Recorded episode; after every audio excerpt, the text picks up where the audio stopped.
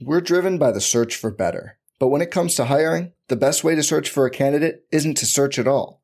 Don't search, match with Indeed. Indeed is your matching and hiring platform with over 350 million global monthly visitors, according to Indeed data, and a matching engine that helps you find quality candidates fast. Leveraging over 140 million qualifications and preferences every day, Indeed's matching engine is constantly learning from your preferences Join more than 3.5 million businesses worldwide that use Indeed to hire great talent fast. And listeners of this show will get a $75 sponsored job credit to get your jobs more visibility at Indeed.com slash BlueWire. Just go to Indeed.com slash BlueWire right now and support our show by saying you heard about Indeed on this podcast.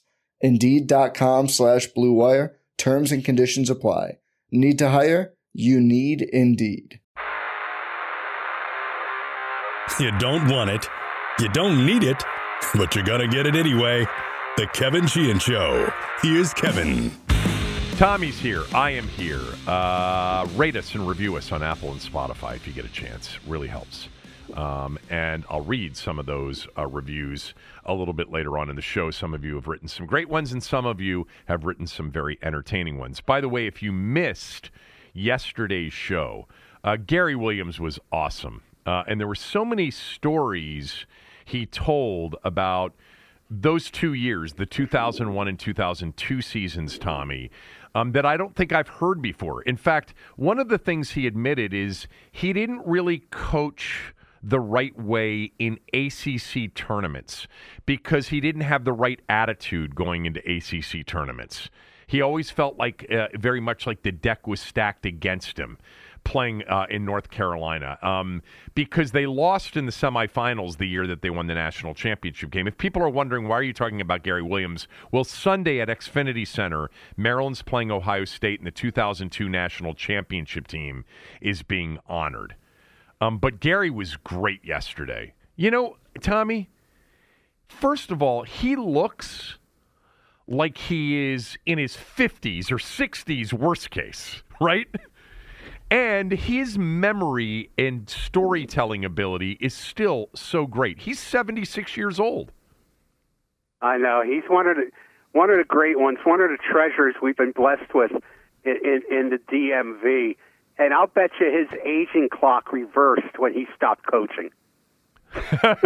Maybe, even even though what's interesting about that is I think that even today like if an opportunity came up and he didn't have to move, you know, let's just say like the AU job became available and they called him, I think he would do it. You know, like at that level where recruiting isn't as intense, you know, playing in the Patriot League, I think he would do it. I think he'd be great at it. Remember, he told me on either the podcast or the radio show that um, he essentially would have absolutely accepted the role of being the interim coach after the Turgeon departure, um, but wasn't asked to do that. They went right to Danny Manning, you know, on the staff. But right. they, he would have absolutely been willing to have been the interim coach.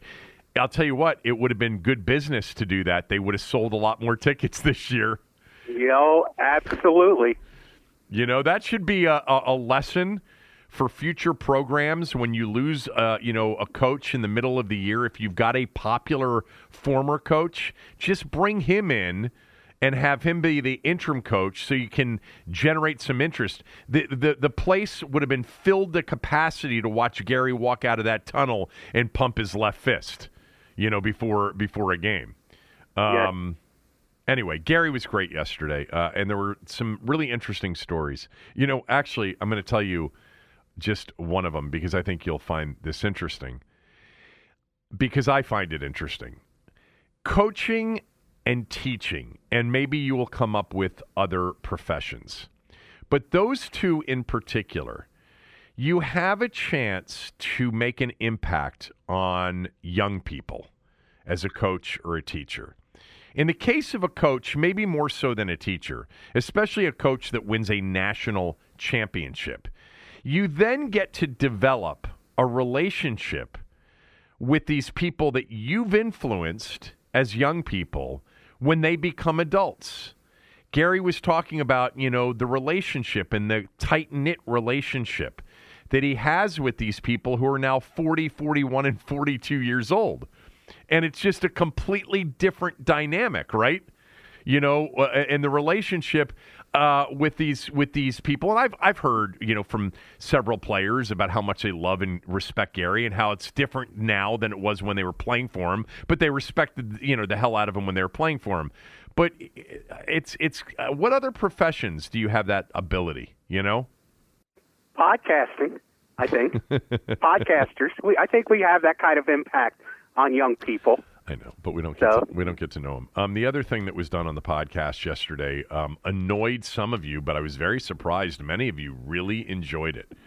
I did Tommy on the podcast yesterday um, a deep dive, if you will, um, into Kirk Cousins uh, with this guy Phil Mackey, who does a big time show in Minneapolis, and he has a big YouTube show with um, a longtime writer in the market. Uh, the guy's name is Judd. I'm sorry, I forget the guy's last name.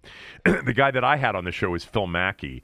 And we got into what I thought was a very reasonable, cordial debate um, between somebody who really likes Kirk Cousins, that would be me, and somebody in Minnesota who is ready to move on from Kirk Cousins and quickly. Um, and it's what's just so interesting is the two cities that have had him and the conversations that we can share and the experiences are so similar and the polarization of the fan bases because of this one particular player is amazing. And it, it, Kirk Cousins is a polarizing figure in the NFL. It's and he's just he's a good quarterback. Like he's a really good quarterback. He's not an elite quarterback. He's really good.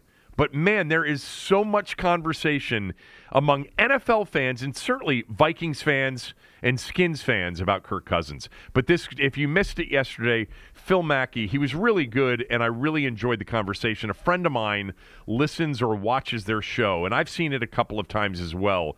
Um, and in fact, some people have compared it to you and I. Phil is more kind of um, like me, and this old curmudgeony uh, writer, Judd, I think his name is, is more like you, but they get along great, and the conversations are great. Not that you're curmudgeony, um, but anyway. No, I'm not. I'm not. But uh, oh, that's good. Listen, That, that, that, that's good. Look, yeah, Kirk Cousins. You know, he said it in his book that he hated the night he was drafted by the Redskins, by Washington football, and it really, in a way, has ruined his life in the NFL. If he had just gone to another team uh, and just been Kirk Cousins coming out of Michigan State, you know, uh, I think he just would be another quarterback that frustrated some people uh, because of his inability to win big games. Uh, you know, and but uh, but I just think his career would not nearly be as polarizing if he had played for another team. I mean, it's, he's just got this curse on him from from this organization. I mean, he's well paid, but uh, he'll always carry this the, the curse of the Washington football team with him. ruined his life. This man is worth hundreds of millions of dollars now. Well, ruined, I- his, no one- ruined the perception of his NFL career. I, I I don't think that's the way Minnesota people view it. The getting drafted in Washington. That's not why he's polarizing in Minnesota. He's polarizing. I think. Look, there's still a portion of our fan base that still thinks that RG three was much better than Kirk Cousins even now. I mean, those. I think they're few and far between now. But whatever. Um, I think that the reason he's a polarizing figure is because very few people in the history of the game have been far less than elite. Again, in my view, he's always been a really good quarterback, you know, somewhere between that, you know, 8 and 14 range, depending on the, you know, I've never called him elite. You know, for those of you that said, oh, he, Sheehan thinks he's Tom Brady. Not true. I think it's the fact that he played the system so well. Now, Washington gave him the opportunity to do it by not signing him to a long term deal when the opportunity existed. And then he got on this franchise tag path, which set him up for this incredible deal. Two deals he got in Minnesota. Really, the first one being pretty much the first guaranteed, fully guaranteed contract in the history of the league. And now, with, you know, $35 million already committed to him next year, a $45 million salary cap hit, I think it's the combination of this incredible, you know, uh, success he's had. He and his agent, Mike McCartney, have had in playing the system to create an unbelievable windfall of c- contractual compensation for a quarterback that then becomes debated as somebody who sucks or somebody who's great rather than the truth, which is he's good. He's a good quarterback. You, would be hard pressed to find nine, ten guys, eleven guys that you would want, you know, before him. But you could find ten or eleven or twelve guys that you'd prefer before him. Yet he's made so much more money than most of those in front of him. I think that's it. I think it's the contract. Okay. Anything else? I got nothing else to say about Kirk Cousins. Good. Um, what were you going to tell me um, that you just saw outside your window right before we started recording the podcast? Well, I've been watching these guys uh, tear up an old parking pad.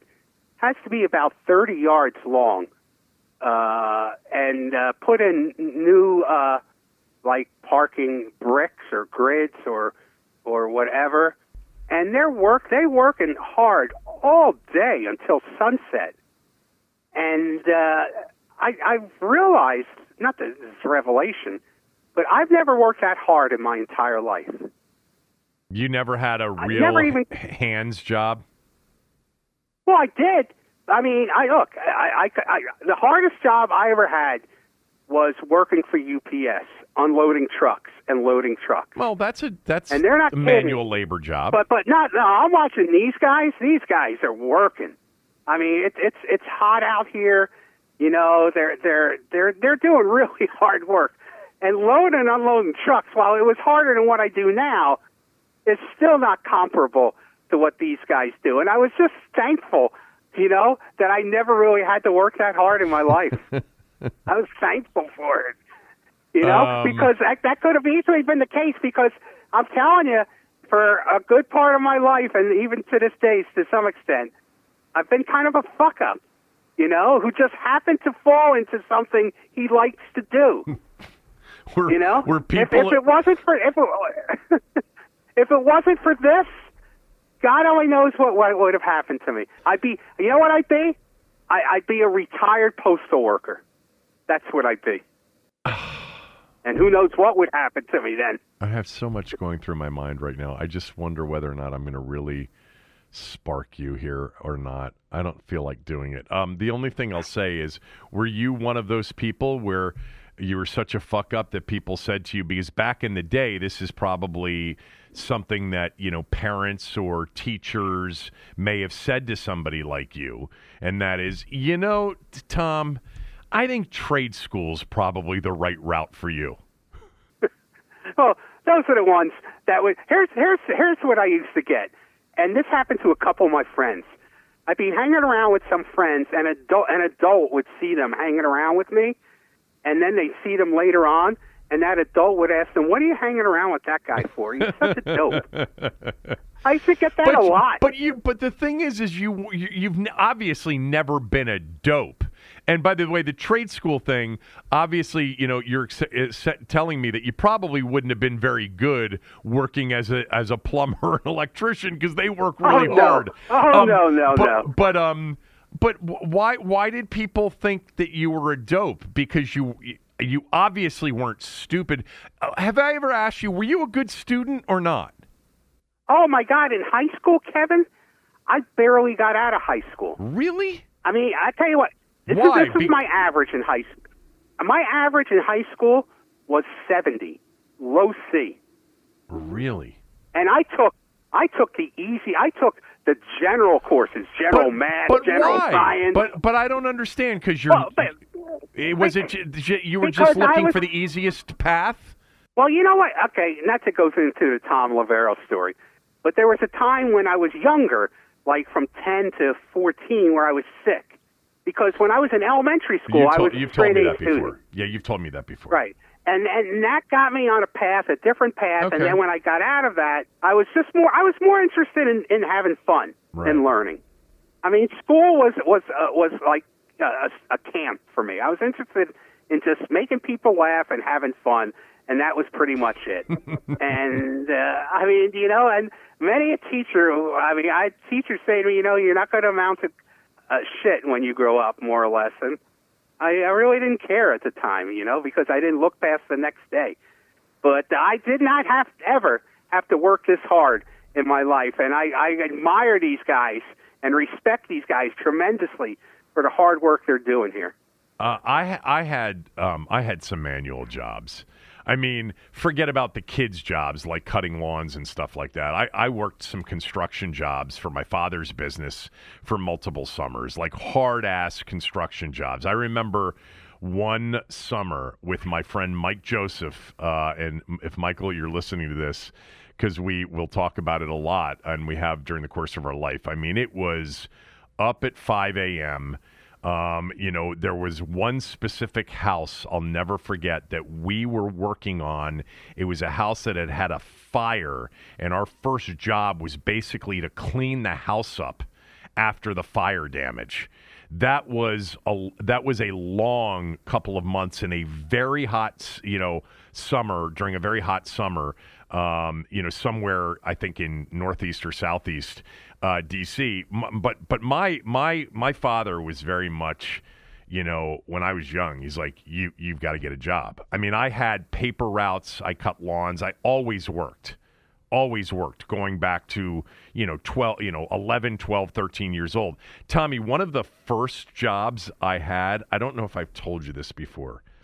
I worked, my father, when my parents split up, my father lived in an apartment building right across from a 7 Eleven and I was 14 years old, and that 7-Eleven had pinball machines in it. So my my buddies and I, we would be there until all hours of the night playing pinball.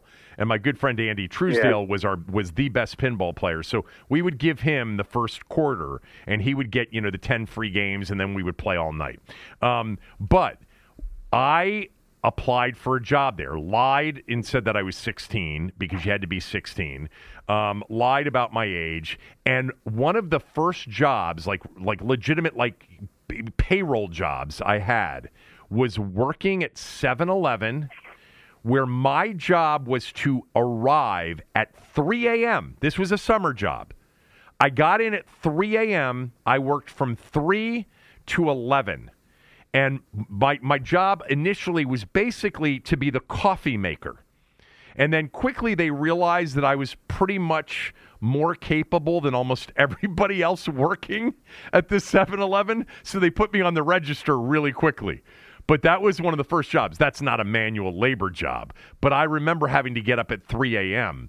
Um, to go into that job and sitting there making, you know, all the coffee and st- stocking shelves and the whole thing.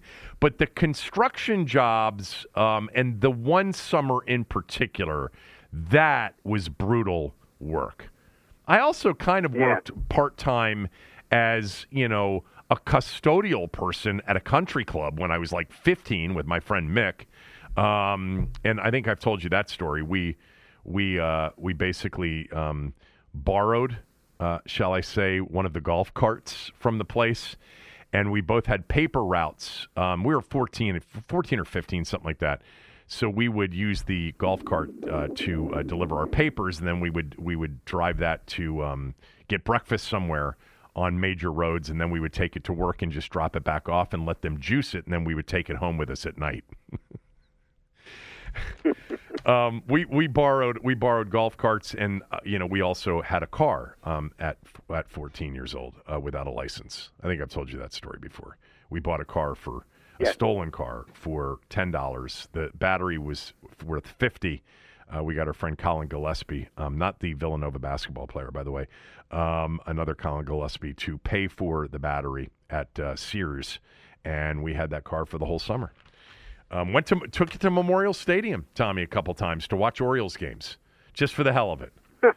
um, but anyway, yes, to all of those workers building new parking pads, bless all of you. you you're you're you're the salt Yes. of the earth. I agree. Okay. Anything else on that?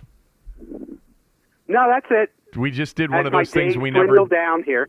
We just, we just did one of those things that we always say we should do, which is tell us something about our tell tell me something about you that I don't know. Um, and you just did, and maybe I did. I don't know if I did or didn't. Well, the 7-Eleven job, I don't think I've ever told you about. By the way, the No, guy that owned I didn't know that. the guy that owned the 7-Eleven uh, shot himself, uh, killed himself with a gun. Um, not when I, not because, God. not because I was such a bad employee, um, but it was like five years, Okay. five years afterwards. He he was very nice, but he was definitely a little bit off. Uh, he was definitely not totally normal, and obviously he was clearly very depressed, which is very sad. But I do remember um, when he shot and killed himself. He didn't do it in the 7-Eleven. He did it somewhere else. Um, okay, that's a great start to the show. When we come back after these messages from some of our sponsors, we've got to get into the story that Channel 9 broke about the three stadium locations. Also, we will talk some Washington football team, Washington Commanders, uh, because Dianna Russini was on the radio show with me today and actually broke some news uh, on the show. We'll get to that. Um, we want to talk Doug Williams and a couple of other things. We'll get to it right after these words from a few of our sponsors. We're driven by the search for better. But when it comes to hiring, the best way to search for a candidate isn't to search at all. Don't search, match with Indeed. Indeed is your matching and hiring platform with over 350 million global monthly visitors, according to Indeed data, and a matching engine that helps you find quality candidates fast. Leveraging over 140 million qualifications and preferences every day, Indeed's matching engine is constantly learning from your preferences. Join more than 3.5 million businesses worldwide that use Indeed to hire great talent fast. And listeners of this show will get a $75 sponsored job credit to get your jobs more visibility at Indeed.com slash BlueWire. Just go to Indeed.com slash BlueWire right now and support our show by saying you heard about Indeed on this podcast. Indeed.com slash BlueWire. Terms and conditions apply. Need to hire? You need Indeed. Without the ones like you, who work tirelessly to keep things running, everything would suddenly stop. Hospitals, factories, schools, and power plants, they all depend on you. No matter the weather, emergency, or time of day, you're the ones who get it done. At Grainger, we're here for you with professional grade industrial supplies. Count on real time product availability and fast delivery. Call clickgranger.com or just stop by. Grainger for the ones who get it done.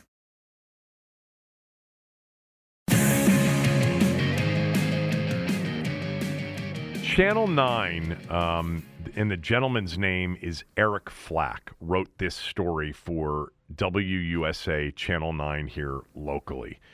Um, and basically, um, he said that uh, WUSA 9 went in search of tax plans for the new football stadium, but they found so much more. And I guess this is public information, uh, or maybe it isn't. I don't know. But the bottom line is the information that they found is that they found the three potential locations of where the new football stadium will or will be considered to be built in Virginia.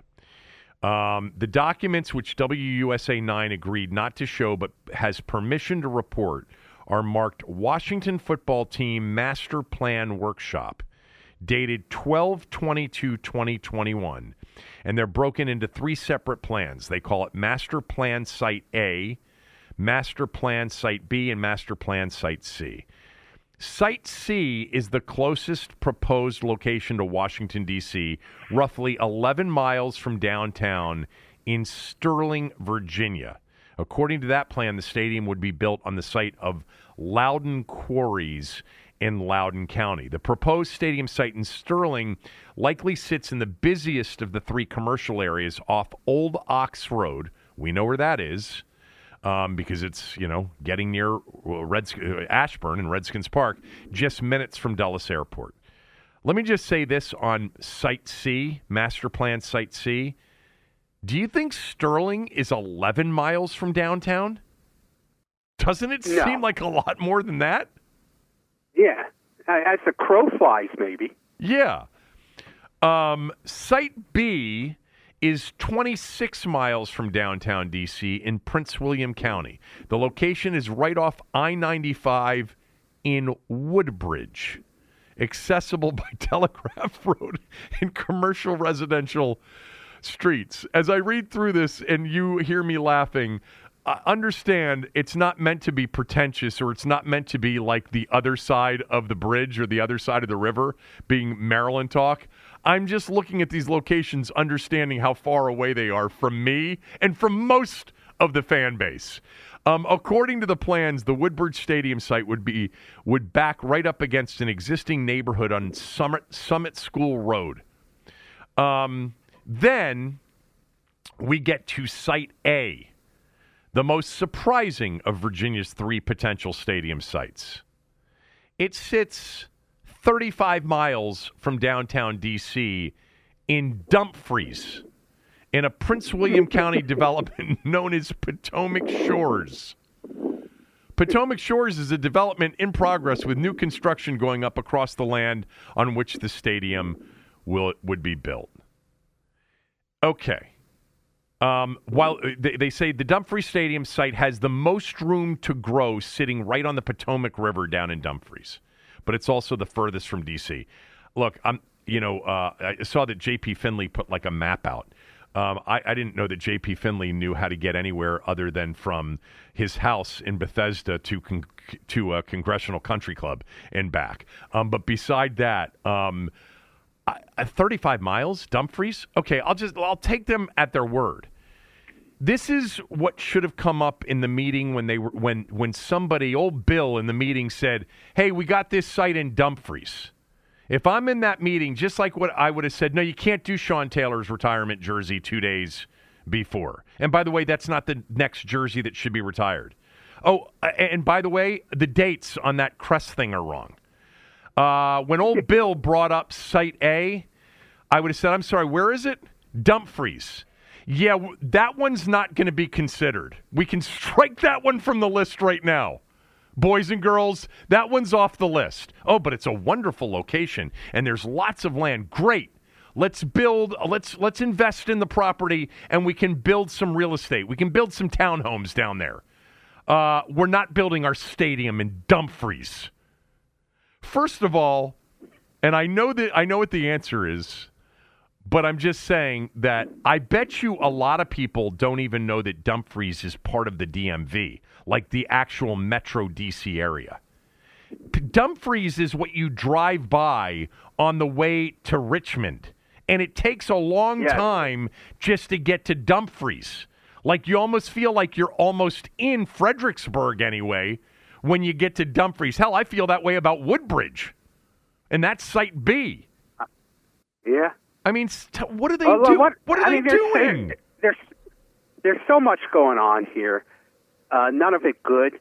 If you're a uh, Washington Commanders fan, I mean, just the fact that that that Dan Snyder and his team has been driven so far away from the city that this is these are the sites that they have to look at for a new home. Right. You know, I mean, I mean, that's that's, that's, an indication of how how on the outs they are. Again, you know, again, I mean, I I repeat myself on this, but Jack Kent Cooke had three Super Bowls in his back pocket, and he wound up in Landover. Okay, not where he wanted to be. Right, but there was a reason for that. He wanted it built and built quickly and done quickly so he could see the result before he passed away, which but, he didn't but, get to do. But he'd been trying. He's I been know. trying to get it built for ten years. Right. 10 years from the time he started trying with, I might want to point out, Marion Barry, way before Mayor Sharon Pratt Kelly came along. Pratt Kelly, yeah. Pratt, yeah. So, uh, so I mean, it's, it's just this is like an exercise in futility. I think. And there, uh, one thing, again, all this like this legislature, this funding being put forth by the state legislature in Virginia. It's just, it's nonsense. It's nonsense because you have to you have to go through a process, public hearings, things like this to get a stadium built in, in a community. And Virginia is so well known for not in my backyard. I mean, they're they're good at this, you know. So there there's such a long way between these sites, be, between the so-called funding and an actual uh, stadium being built. I'm still very skeptical of that happening. I still think push comes to shove. It's it's right next to where they are now, better than any of these three sites, Kevin. Yes. Let me ask you. Y- yes, it is. Yes, it Oh, is. good. Yeah. Oh, there you go. These are their three sites, But the, but they're and the but stadium they're, they're in but they're, right now but they're not is better. But they're not going to get help from the state like they will from Virginia, from Maryland. Virginia's going to give them a, a billion dollars in tax credits. They're going to basically pay for a third of it. Well, we'll see. That's what they say they're going to Uh, Yeah, do. no, We'll you're see. right. We'll see. I, want to just take one Yeah. step back. This is, there, there's another part of this, and that is the documents which WUSA 9 agreed not to show but has permission to report are marked. This is one of those things where if you're the football team, I can't figure out whether or not maybe this was intentional to leak out there to see what the reaction would be, which, you know, that would be giving them a lot of credit. Um, Yes, it would. but Way too much credit. but but I could have told them what the reaction would be before that, or another misstep. It's like, look, this has to be highly confidential, and anything that's written down or discussed has to just remain site A, site B, site C. You cannot put the locations on this. We cannot leak this out. I, I I know, but it's not like it's not like three people knew about it. I mean, uh, all the supervisors and elected officials in all these areas probably knew about this. All one of them that you're friends with, or one of them that you work as a source to say, okay, you can take a look at it. I mean, people do it. I'm amazed that people do it, but you can get people to do this. Okay, you can look at it, just keep my name out of it. You know, so I- I'll bet you there's probably a hundred people that knew about this. um, there's a about lot. combined for Okay. all three Oh, sites. Okay, fair enough. There's a line in here from Fairfax State Senator and Majority Leader Dick Saslaw, who wrote the stadium bill on the Senate side. Says he's been in communication with commanders, skins representatives, Washington football team representatives. Quote, I think that they are leaning towards Prince William. Uh, that's the Dumfries thing, right? That's the Dumfries location. Yeah, I think Um, so. uh, he did not specify if he believed the Woodbridge site or the Dumfries site was more appealing. Okay, Woodbridge is Prince William, I guess, as well. Look, here, here's what I'm I'm getting at here. This is this would be a massive mistake for them, and and if they if they do this, I honestly I've already referred to this as the feel of an expansion team already with the new name and the new branding and the new uniforms and all all all of the stuff, the new crest. Okay, it feels very expansion teamish to me. That's how it feels to me. And a lot of people. I mean, John Riggins said he feels disenfranchised now.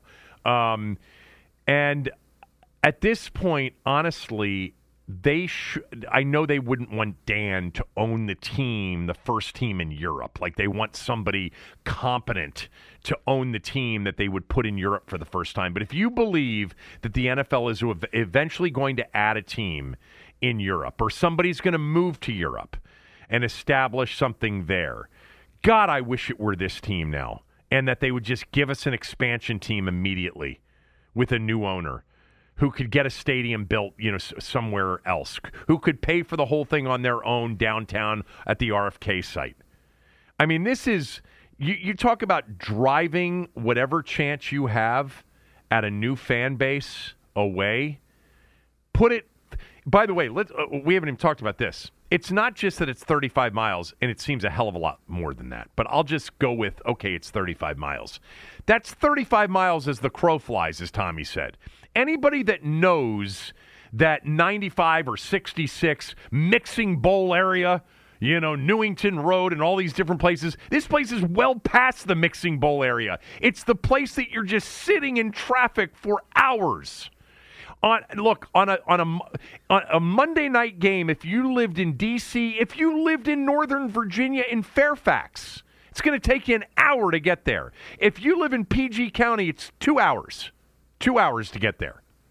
This is stupid. That I know it really is. Somebody needs it, to it, just it, in that meeting say no, no, no, no. These are these are non-starters. The the Sterling thing would be a non-starter for me, but at least Sterling, it's like okay, it's Dulles Airport. You know, it's like um, it, it's it's still within. You're talking about the, move it to Richmond at this point. Give Richmond the team. I, I, I'm I'm beyond. Why am I emotional about this? I'm really not. I, I'm fired up because it's another Well, I example mean, of them being a- dumb. Yeah, there's a level of frustration. Is, is I mean, I mean, you repeatedly they they they show how how inept they are, how absolutely inept they are. You know. It's like Again. it's like nobody Yeah, making I mean- decisions. nobody making decisions has any idea about the team, about the team's history, about the team's former fan base. They've got all this data too. You know, I've told you this before. They've and, and I I believe this that like it's like 70% of their hardcore fan base doesn't even live in the DMV. This is by the way true like it's it's it's what are the reasons for that well this is a transient area and people come and go two there's always this feeling when people are from an area but end up living in another area. You know you're from dc but you're living with your family in st louis and you're raising a family. There's like this source of pride to fly your you know your your flags that tell everybody in the neighborhood you're a DC resident. So here's the Skins flag. Now it's the Commanders flag and the Caps flag and the Nats flag and the Wizards flag and the whole thing. And they're not living the day to day pain um, of of detail of how dysfunctional it's been for so long. We we've said many times that people that live outside of this area are much more likely to still have some passion for the team than people that live in the area. So they Yes. don't. So they're not. Gonna, Absolutely. they're not going to give a shit about the Prince William site. No. No, no, no, no. This is again. we're- They're still at the beginning, the beginning of a very long process. Now, supposedly they have to 2027 till their lease expires, but PG County and the state of Maryland, they're not going to kick them out off the land once the lease expires. They can extend the leases. So, I mean, but this, we're talking. There's, I don't think right now unless they put it right next to where you know where I say they're going to put it or in the old stadium, they're never going to hit a 2027 uh, mark for this to be done. They're they're they're way behind the process. well do, on don't this. don't they have to break you know break ground like within a year for 2027 to be a possibility? Or am I exaggerating Yes. that? I think so. I think so. They are so woefully early in this process, and it's it's one of the. This is one of them. You know, it's ironic because uh, building a stadium is one of the most important thing an NFL owner does as far as the league is concerned, and it's one of the hardest things to get right. You know, to do right, uh, and and to have it done, and uh, it's amazing that they still put that responsibility in the hands of this idiot. Yeah. I'm looking for, by the way, the list of counties that are actually. I mean, Congress. There's there's Washington there- there's members of Congress that wants to pass. Now, whether it'll be successful or not is a long shot. I'm not saying they will, but there's members of Congress now that want to pass legislation to basically diminish the tax the tax breaks that that NFL state owners get when they build stadiums. And the only reason they're doing this is because of Dan Snyder. I know. I read that story the other day. It doesn't matter if it happens or not. I know. It matters that the NFL has an owner who wants to build a stadium, and you've got the members of Congress that want to do away with the tax credits for any owner who wants to build a stadium. I talked about this the other day. You're 100% right. This has been attempted before and it failed. It doesn't matter whether or not it, it succeeds or not. It's another thing that Washington and Dan Snyder is has created that has to annoy the hell out of the commissioner and the other 31 owners. It's like Jesus God Well, Almighty. I mean, here they go again, looking into something. They actually want to eliminate subsidies for professional stadiums. They've gone through this before, but the latest impetus for this discussion is once again Dan Snyder. Yes.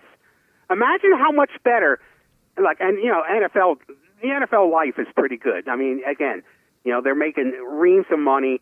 I mean, they're they're the top dog, and nobody's even a close second.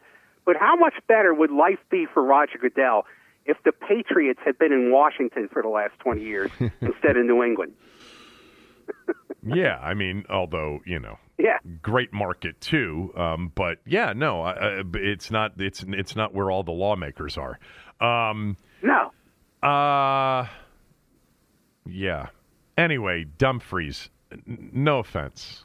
Uh, uh, uh, it's one of my favorite things. No offense, which obviously means I mean to offend you. No offense, but Dumfries. I mean, come on, seriously. I mean, And I'm, again, I'm like we- sure we- it's a great place to be before. from and live. we talked about before, and I harp on it. uh, they move this team over to Virginia, they'll raise the white flag for a lot of fans in Maryland and even D.C. And the Ravens will will will, will pounce on that opportunity. You know, Remember, what's the number one selling jersey in the state of Virginia? Lamar Jackson. Yes. I know.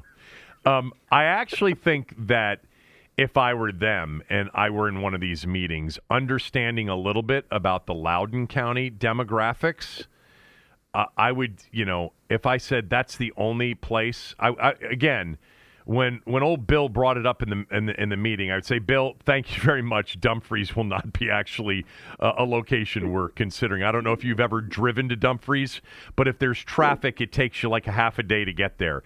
Um, but secondly, um, the Loudoun County thing you know, Loudoun County is such a fast growing, affluent county.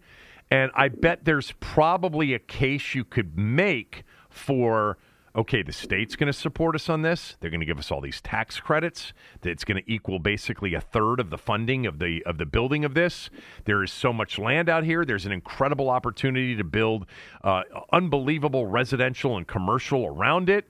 Um, and it's you know it's a young and fast growing uh, county, which it is you know, and we need to target a new fan base anyway. And by the way, not that people who live in Loudoun County aren't Redskin fans. I understand that they are. But, you know, any of those locations that are mentioned for right now, a big percentage of their paying fan base, which is in PG County, I I think they're going to check out of this. I don't think they're coming over. Montgomery County, forget about. DC, forget about. And as far as Dumfries and Woodbridge, I mean, people who live like in close, you know, Arlington, Old Town, um, and then in areas of, of Fairfax County, McLean and Reston, et cetera, it's a long hike for them too. Yeah. But and here's the thing Loudoun County uh, needs to ask. Nobody likes to come to this point because for a lot of stadiums, the answer is the same thing on this. Everything you said about the attraction of the stadium is right. But Loudoun County officials, if they look at themselves in the mirror and they're being honest, they'll say to themselves, wouldn't all this happen here in Loudoun County even without the stadium? right. You know, look look at how look at how the county economic development No, has that's- taken off sure. without us lifting a finger. Right. You know? Yeah. Yeah.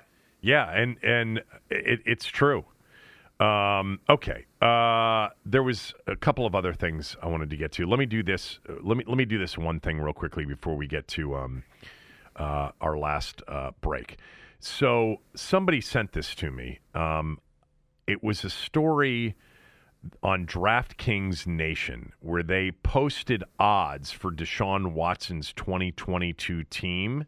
And apparently, and I haven't seen this anywhere else, okay?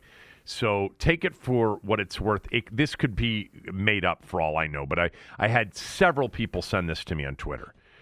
Deshaun Watson's current odds on DraftKings in terms of their next of his next team, the Commanders are plus 300 and the favorites. followed by the Bucks, Steelers, Saints, Vikings, Texans, Broncos, Seahawks, Dolphins. Um, I find it difficult to establish odds on this until we know for sure if he's going to be charged with criminal crimes, with with criminal acts, and we won't know that until what April 22nd or something a- like that. a- April 1st, I think that's apparently. the date. April 1st is when the grand April jury, I think, will de- decide to either indict Okay. him or not on on fe- on criminal Okay. charges, felony charges.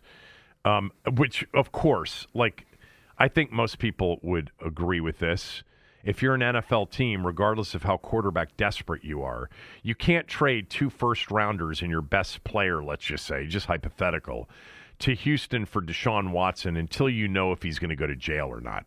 I mean, I, I don't know that that's Yeah. a real hard one. Like, even the dumbest teams in the league um, that want to take a big risk, you can't do that. Now, what Pro Football Talk reported yesterday, Mike Florio reported, is that several teams have already made the decision that they would trade for Deshaun Watson even if the civil cases weren't settled.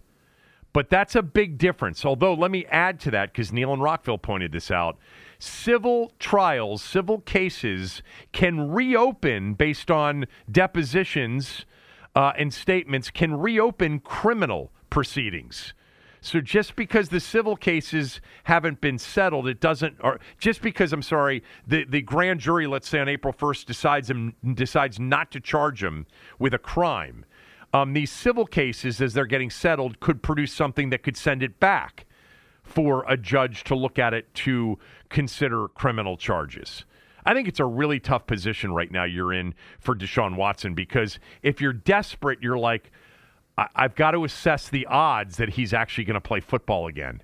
And if it's Yeah, just civil yeah. cases, I can understand a team rolling the dice and saying, "All right, we'll do it. We'll we'll send you two firsts and and our best player, uh, and we think these things will get settled." And our our attorneys and our due diligence tell us that you know he's going to admit wrongdoing, or he's whatever he has to admit via you know some sort of settlement. Um, but he's going to be eligible after a six game suspension, and then we get Deshaun Watson at 26 years old, one of the best quarterbacks in the league. Um, but you can't do that until you know that he's not going to be charged with a felony. No, I don't think you can. And again, I still think even if you do have those questions answered, I don't think you can do it if you're this franchise. Not at least while the while the uh, congressional committee is investigating you. It would be interesting.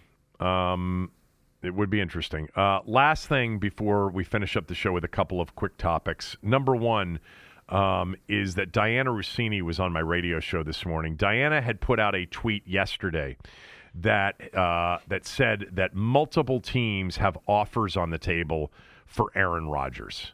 And so she came on the show this morning. Uh, I, I, I like Dianna a lot, and, and, and she's always great on the air, and she's a very good reporter. As we know, she broke a hell of a lot of news when she was working here uh, in the market. Um, so I said, okay, so is one of those teams that has an offer on the table for Aaron Rodgers Washington? And she said, no, they are not. They are not one of those teams that have offered or have a an offer on the table for Aaron Rodgers. And I said, "Well, why not?" And she said two reasons. She went through a couple reasons. The first was DC Washington is not on Aaron's list. Aaron would not want to play in Washington. Um, that would not be a, a desired location for him. But number two is that Green Bay is going to, if they, by the way, she said Green Bay does not want to trade him to begin with, but she said if it came down to them needing to trade him, their their their preference would be to an AFC team. Now, none of this is like a major reveal here, but I know a lot of people who are listening said, so we haven't even tried for Aaron Rodgers. And the answer is no, according to Diane Dianna. That but but but it could be, and I think it makes sense that you know Marty Hurney and Martin Mayhew and Aaron, and Ron Rivera, who have promised, by the way, a big swing, um, know that Green Bay is either not going to trade him, or if they do, they're going to trade him to an AFC team. They're not trading him within the conference. And by the way, DC is in a place where Aaron's going to get traded to. He'll, he'll just retire. You know, n- people say, well, Aaron doesn't have a no trade clause. No, he doesn't, but he can retire. He can say, if you trade me to that team, I'm just going to retire. so they can't trade Yeah, him. So yeah. so he's got a de facto, you know, uh, no trade clause. So Aaron Rodgers is off the list. Um, she also said to me, she said, I, she goes, I don't think this has been reported, but one of the things he wants, he wants fifty million dollars a year. I, Patrick Mahomes is the highest paid on an annual average at forty-five million. Eh, Patrick Mahomes is twenty-five years old. You're not giving a thirty-nine-year-old quarterback who's going to play most of the time with you in his forties fifty million a year. Are you? I, I don't think you are. I think he's going to get a massive No. extension. I can't imagine 50 million. And she said, I th- and she said, I think there would be a team. So I looked at it. If you're wondering, the bottom line is in the AFC, the teams with the most cap space that have the most need. Denver has the sixth most cap space. Remember this: if an AFC team pulls off a trade for Aaron Rodgers, Aaron Rodgers wants Davante Adams to go with him. Now, Green Bay could franchise Davante Adams, but they want Davante Adams to go with him. Denver's got a lot of room. Indy's got a lot of room. The Steelers have top 10 cap space, and then the Browns have the 12th most, and the Raiders have the 15th most. Those are kind of the teams. Houston's got the 16th most. Now, obviously, you know, um, there, they'd have there'd have to be a whole lot of cap manipulation if they trade Watson to anybody, let alone to Green Bay. Uh, the team that I, you know, a lot of people said, well, is he going to go to Tennessee? Tennessee right now is in a terrible cap situation. So I don't know that Tennessee can pull off a deal for both Aaron Rodgers and Davante Adams. The other thing Dianna told me. You know- go ahead. Well, the one thing I just want to point out, we don't even know who's going to own the team in Denver right now. Right. uh, and that could have an impact on that kind of uh, transaction. The other thing is, boy, the Steelers. That sounds awfully, awfully romantic to see Aaron Rodgers playing for the Pittsburgh Steelers. Um, yeah, the th- the thing about um, I think we've talked about this before. Man, the AFC is just loaded with quarterbacks. It's unbelievable. Yeah, You know, I mean, if he, if let's just say he went to Denver in the division, Mahomes, Herbert, and Derek Carr. If he goes to uh, Pittsburgh in the division, Joe Burrow and Lamar Jackson. You know, you've already got obviously Josh Allen in the AFC. I mean, the AFC is the quarterback loaded conference. Right now in the NFC, Yes, you've got you've got Dak Prescott, and if Rodgers gets traded, uh, Russell Wilson and Kyler Murray and Matt Stafford and Kirk Cousins. um, so anyway, uh, the other thing she said is she said in, t- in talking with people in Seattle, including players like Tyler Lockett, she doesn't think Russell Wilson's going to get traded. Um, so uh, I finally just said, "Well, what do you think? You know, what's your prediction?" And she said, "I just think that ultimately Washington's going to end up with a bridge quarterback." You know, which is kind of where we've all come to. You know, this combination of Yeah. a Mitch Trubisky or a, Maris, a Marcus Mariota or maybe an Andy Dalton or Teddy Bridgewater, and then they'll draft somebody too.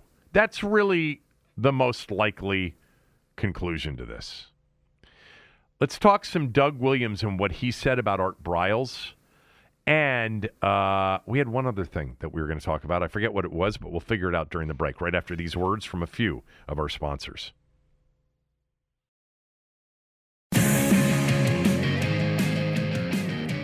Don't forget to uh, sign up with MyBookie at mybookie.ag, mybookie.com. Use my promo code KevinDC.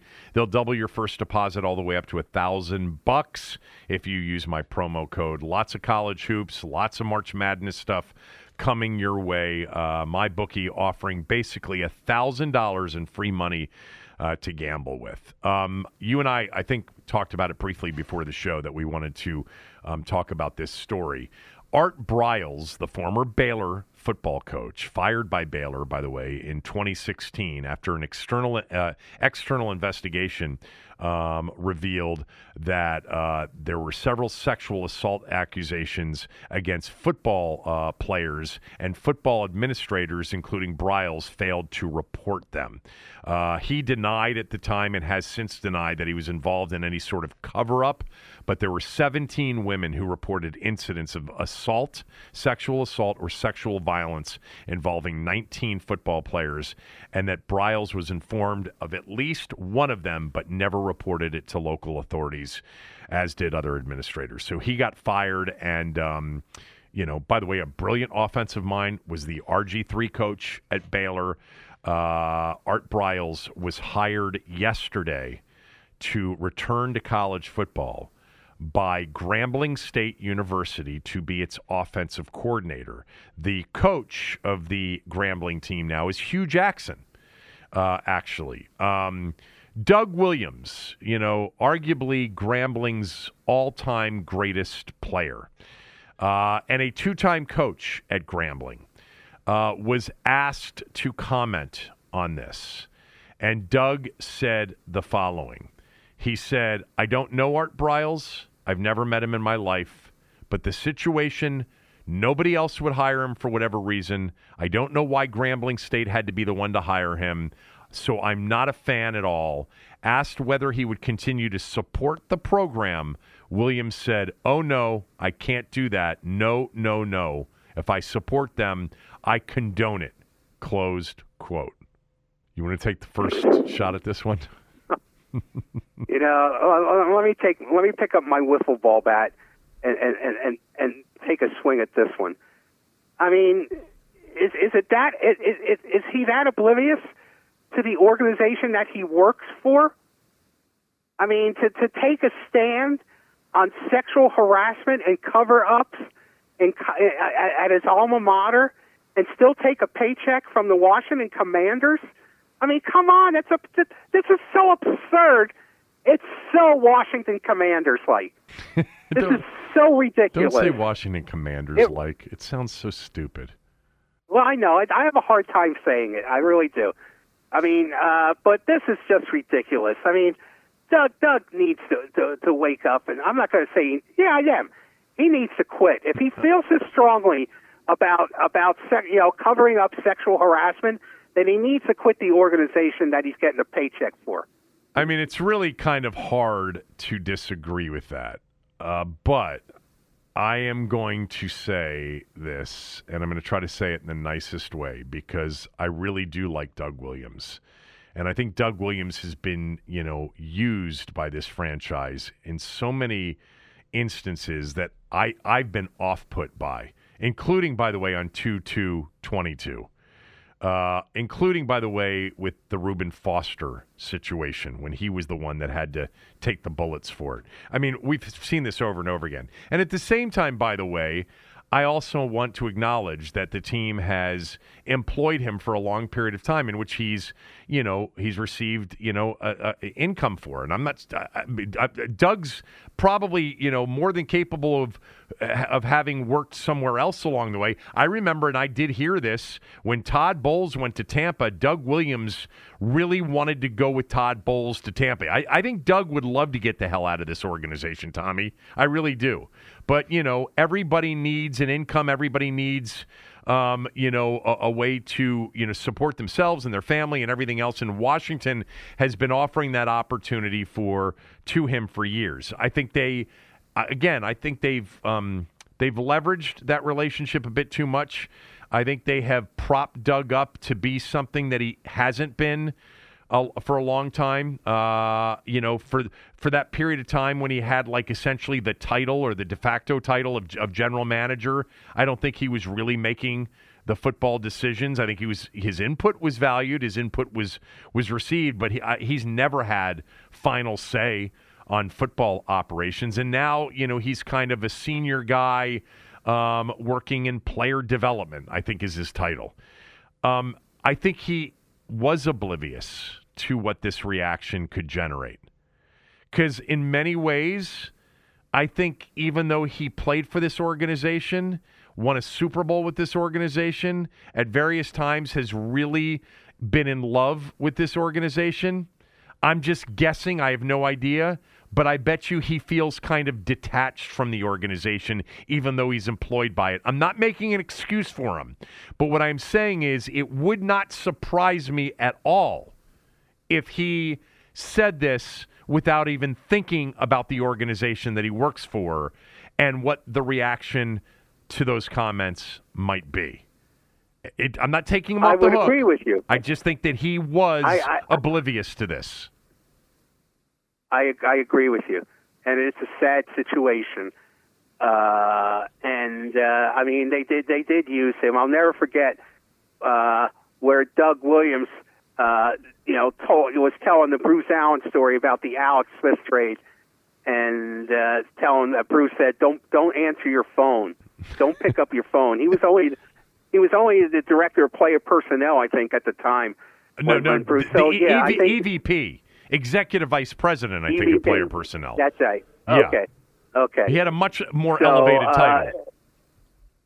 Look, I don't think there's I don't think there's much Doug can do to diminish his status as, as an icon with this franchise. No, he can't. I don't he think he deserves, and he des- and he deserves that status.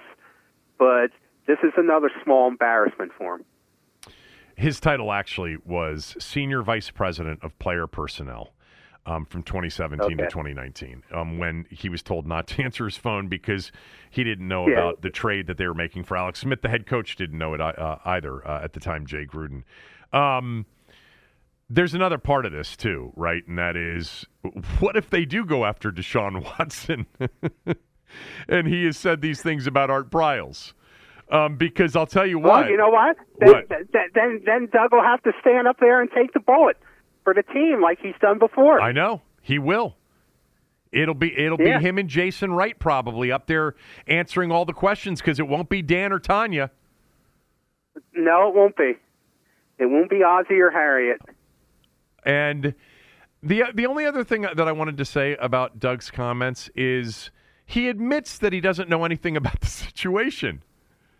I just, you know, I don't know Art, Art Briles. I've never met him in my life. The situation, apparently, nobody else would hire him for whatever reason. Like, I, I guess, I don't know. You probably before somebody should have helped him with this. Somebody should have said, "Hey, Doug, Art Briles just got hired. I don't know if you know about his history. Here's what it is. Wouldn't surprise me if you're going to get called to comment on this." You know, and if you Yeah. do, and by the way, Tommy, let's think about this. If you were the PR person, how would you tell Doug to answer this? You're right. You're right. No comment. Listen, working for Dan Snyder is always having to say you're sorry. Uh, no, I'm. But seriously though, like I think I think the answer is you tell Doug to say, I haven't really been following the story. I don't know a lot about Art Briles. I know that there was an issue at Baylor. I'm going to look into it. Um, and but I, I don't know I don't have enough now to comment on it. That would have been the first thing to just keep him at bay and and let the Art Briles, you know, becoming the offensive coordinator, you know, simmer and let other people take some bullets for it. You know, and then answer it down Yeah. the road. I think that would have been my first piece of advice. But then when they came back and asked him again, you know, he could say, I, I look. He could say, "I looked into this. It di- didn't. It didn't look great." But Art Briles was very adamant that he was not involved in this cover-up at Baylor. They didn't believe him, um, but I do believe in second chances. And you know, he he ain't in jail, is he? Oh God. Um, oh God. I know. Uh, lastly, on the show today, Greg Wyshynski, a guy that we like a lot, the longtime NHL writer, senior writer for ESPN, um, lives in the area, by the way, does a great job. One of my, he's an excellent radio guest, uh, Greg is. He tweeted out the following yesterday. Um, by the way, the topic being uh, Russia invading Ukraine, um, as we've all been, you know, paying attention to, uh, riveted by a lot of this stuff. And Alex Ovechkin being, you know, a Russian player, a Russian superstar player, and being a guy who's been very much a Putin supporter um, while uh, playing uh, professional hockey throughout his life. Greg Wyshynski tweeted out the following Seeing a lot of Ovechkin shouldn't have to answer questions about Putin and that's ridiculous. He campaigned for him. He always tried to have it both ways by being a hype man for Putin, but claiming it's not political. It is absolutely fair to ask him about Ukraine. Uh, did you see this or not? And he puts in that. Yeah, I did. I retweeted it and I said this. absolutely. I supported what Greg uh, tweeted. You know, and he also puts in hashtag Putin team. The name of the social movement started by Alex Ovechkin in 2017 to support Russian President Vladimir Putin. Basically, uh, you know, Ovechkin started an Instagram account that has over a million followers. Uh, you know, to support uh, Alex, you know, to support Putin. Right. So, and uh, you know, he claimed he claimed it was his own. Uh, you know, the reports were it was done by a uh, Kremlin-supported PR firm. It was their idea. And the bigger picture is, and we just talked about this before off the air a little bit. Of course, he has to answer questions about this. I mean, come on. This is you got to be. You, you really have to be naive to think that at least the questions have to be put to them. Do I expect them to know anything or to say anything that would be intelligent about it? No, because there's no real good answer for it at this point. What the problem is is that we have never faced a situation like this in American professional sports, team sports. What do you mean? We've never had a situation where an American team sports superstar uh, was was you know was close to uh, to uh, a dictator or a ruler uh, who right now uh, on the world stage is being ostracized for what he's doing in Ukraine in the Ukraine. I mean the whole the whole Soviet uh, player movement in the NHL for the most part pretty much happened after the Soviet Union collapsed. Right, of course. You know, so so so so you know, I mean, this is going to be a dicey situation for Alex Ovechkin move moving forward, depending on what happens in in Eastern Europe. I mean, if this thing escalates, uh, I mean, I, I see a scenario where he won't be able to play in the league anymore if it escalates. Okay, be, uh, I, I want to come back to that one in in a second. So, you think it's absolutely ridiculous about eh, for anybody to say that Ovechkin shouldn't have to answer questions about Putin. I don't think I disagree with you. My question to you would be what should Alex Ovechkin say? Well, no, let me back up. Have people been asking Ovechkin about Putin or not? They have not had they haven't had access to him uh, as far as I can determine. They played a game last uh, night. Nobody had access to him last night? Uh, I don't. As far as I can determine, that's the case. Do any of the other Capitals Russian players are, are they uh, big Putin supporters or not? Uh, I, I don't know. Uh, I don't know if they are or not. What would There's you, only one that started a social movement for him, though. What would what would you suggest to Ovechkin when he gets asked about his support for Putin and what he thinks now? What would you suggest his answer be, or how should he handle that? Well, I, well, you know what? Here's the thing. I mean, there's no good answer for him because I mean, you know, I mean, the human rights answer is I'm I'm I'm offended and appalled by what he's doing in the Ukraine. But but then Alex Ovechkin has family in in Russia. You know, uh, people who work for for the Russia for Putin and the Russian government. Uh, would he be putting those people at risk by saying that? So there's really no good answer for him. But he made his own bed. You know, he could have just been a player that played uh, from Russia, but no, he became a Putin puppet.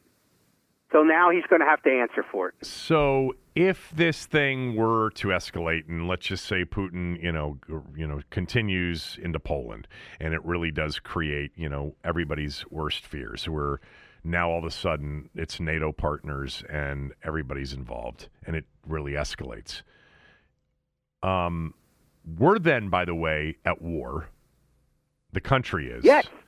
Uh, but that's a NATO ally. So, um, you know, things like the NHL become less significant to begin with. But you think yeah. that if that were to happen, what would, how would, I mean, they wouldn't set up intern, you know, internment camps for Russians in the United States, right? So, but no. what, what do you think? No, no, they what, wouldn't. What, what do you think would happen?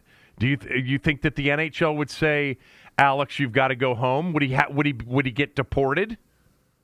I'm, I'm i think he get banned. He would get banned Look, from the like NHL. you just pointed out. What if, I think you just pointed out. We used to put people in World War II. I understand that. We put people yeah. in concentration camps. Okay, in, in, I'm not saying, but I'm just pointing out that is the, right. But that is illustrative of the kind of sentiment that can foam when when you have a war, and you're going to have a Russian superstar in the nation's capital, no less. It's As, odd. the It would be. as, it would one be of the odd. franchise icons. Ima- imagine, imagine No. they win. Imagine they win the cup as Putin's rolling Yeah. through Poland, and and and and Ovechkin's drinking from Stanley Cup, all hammered down in Georgetown and Adams Morgan again. Um, Yeah, yeah. I don't think we're going to see that scene again. I think I think if if if this escalates to certainly to the point that you illustrated, I think Alex Ovechkin is done as an NHL player. what about eh, what about Russian players who are not Putin supporters? Well, I think I I think uh, I don't know. I don't know. I have no answer for that one. Okay. I don't know. I don't. I don't know the answer. You, you, so you're telling me that never in the history of American sports. I mean, I'm trying Team to think. sports. Well, obviously, you know, in World War II, it was baseball, and that was it. Were there any German or Japanese baseball players that were, or, or Italian baseball players? Were there any Mussolini or Hitler supporters playing Major League Baseball, or or jockeys No, riding no. horses, or or boxing? Because those were the sports, basically. Was Red Oh, well, was remember, Red I mean- Grange a, was Red Grange a German? I don't know.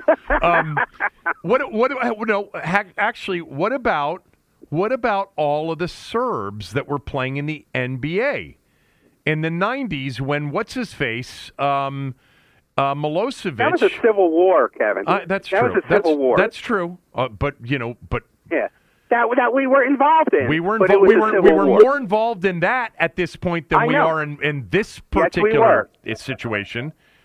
So Yes, we were because we weren't about this. we weren't worried about the Serbs or Croatians dropping a nuclear bomb that's fair. So Yeah, but there were but there were major atrocities by uh, by that time. It was Milosevic. Yes, there were. Was- It- it, was Milosevic. yes, that was it, his name, it right? was terrible. And so, uh, uh, like um, Vlade Divac, he was a player in the NBA. He was Serbian. Kevin, people, some people smarter than me have equated the possibility of this equivalent to what the world, uh, what what started in 1939 when when the Germans started September, their Blitzkrieg. September Again, 1st, I'm not 1939. saying that. Yeah, I know. Right, I'm not saying Well, that, but but it's yeah. been discussed. But I, I, I'm, I'm Okay, Remember, so- I have so- all this time to read and watch. I've been reading and watching everything. I mean, there are people that say say that the next step is basically, you know, September 1, 1939, uh, in March of 2022, the invasion of Poland. You know, and, and if that happens, obviously, you know, it, uh, September 1st, 1939 did not get us into the war. Obviously, there was no NATO at that point. No. Um, uh, s- December 7th, 1941 got us into the war. But this would create, you know, I've heard the descriptions many times and read them many times. This would be World War Three. It's so, it's, it's a fascinating time. The Ovechkin thing is, um, yeah, I mean, you can't, if we are at war, if we're at war with Russia, I don't think you can have a Putin apologist and supporter uh, being, you know, the face of one of your NHL franchises. I don't think that can happen. you know, a couple of blocks from the White House, no less. No, you can't do it. so somebody Hopefully, are the ca- hopefully, Right. listen. Hopefully, none of this will get to this point. are the uh, well, of course not. That at this point, at this point, Ovechkin will just have to be uncomfortable, and then things will go no further. I, I had a, a friend of mine just say to me, "Do you think there's any chance Putin just might look at what's going on and the reaction to him and just say, you know what, I fucked up. I'm sorry. Everybody, come back home." Um, I said, "No, I don't think the chances are very high of that." What do you think? Do you think the cat? Do, do we do we know anything about Ovechkin's availability to the media? Are the Caps keeping him from the media? They they played a game last night. You know, it was their first game since you know the break, right? Um, they lost to the Rangers, I think. I think they lost to the Rangers. Sorry, I'm just not a big regular season hockey person. I was watching basketball last night. Gonzaga, by the way, is fun to watch. Tommy, oh my God, your favorite player in the country will be Chet Holmgren, a center for Gonzaga. A seven footer who's I've watched him. Okay. I've watched him. all right. You should. I, I've watched him play. You're right. He's You're absolutely super- right. Now he does shoot threes. That's a problem for you. I know. But my God, is he skilled from everywhere on the floor? And he's seven Yes, feet, he and I don't even think he's two hundred pounds.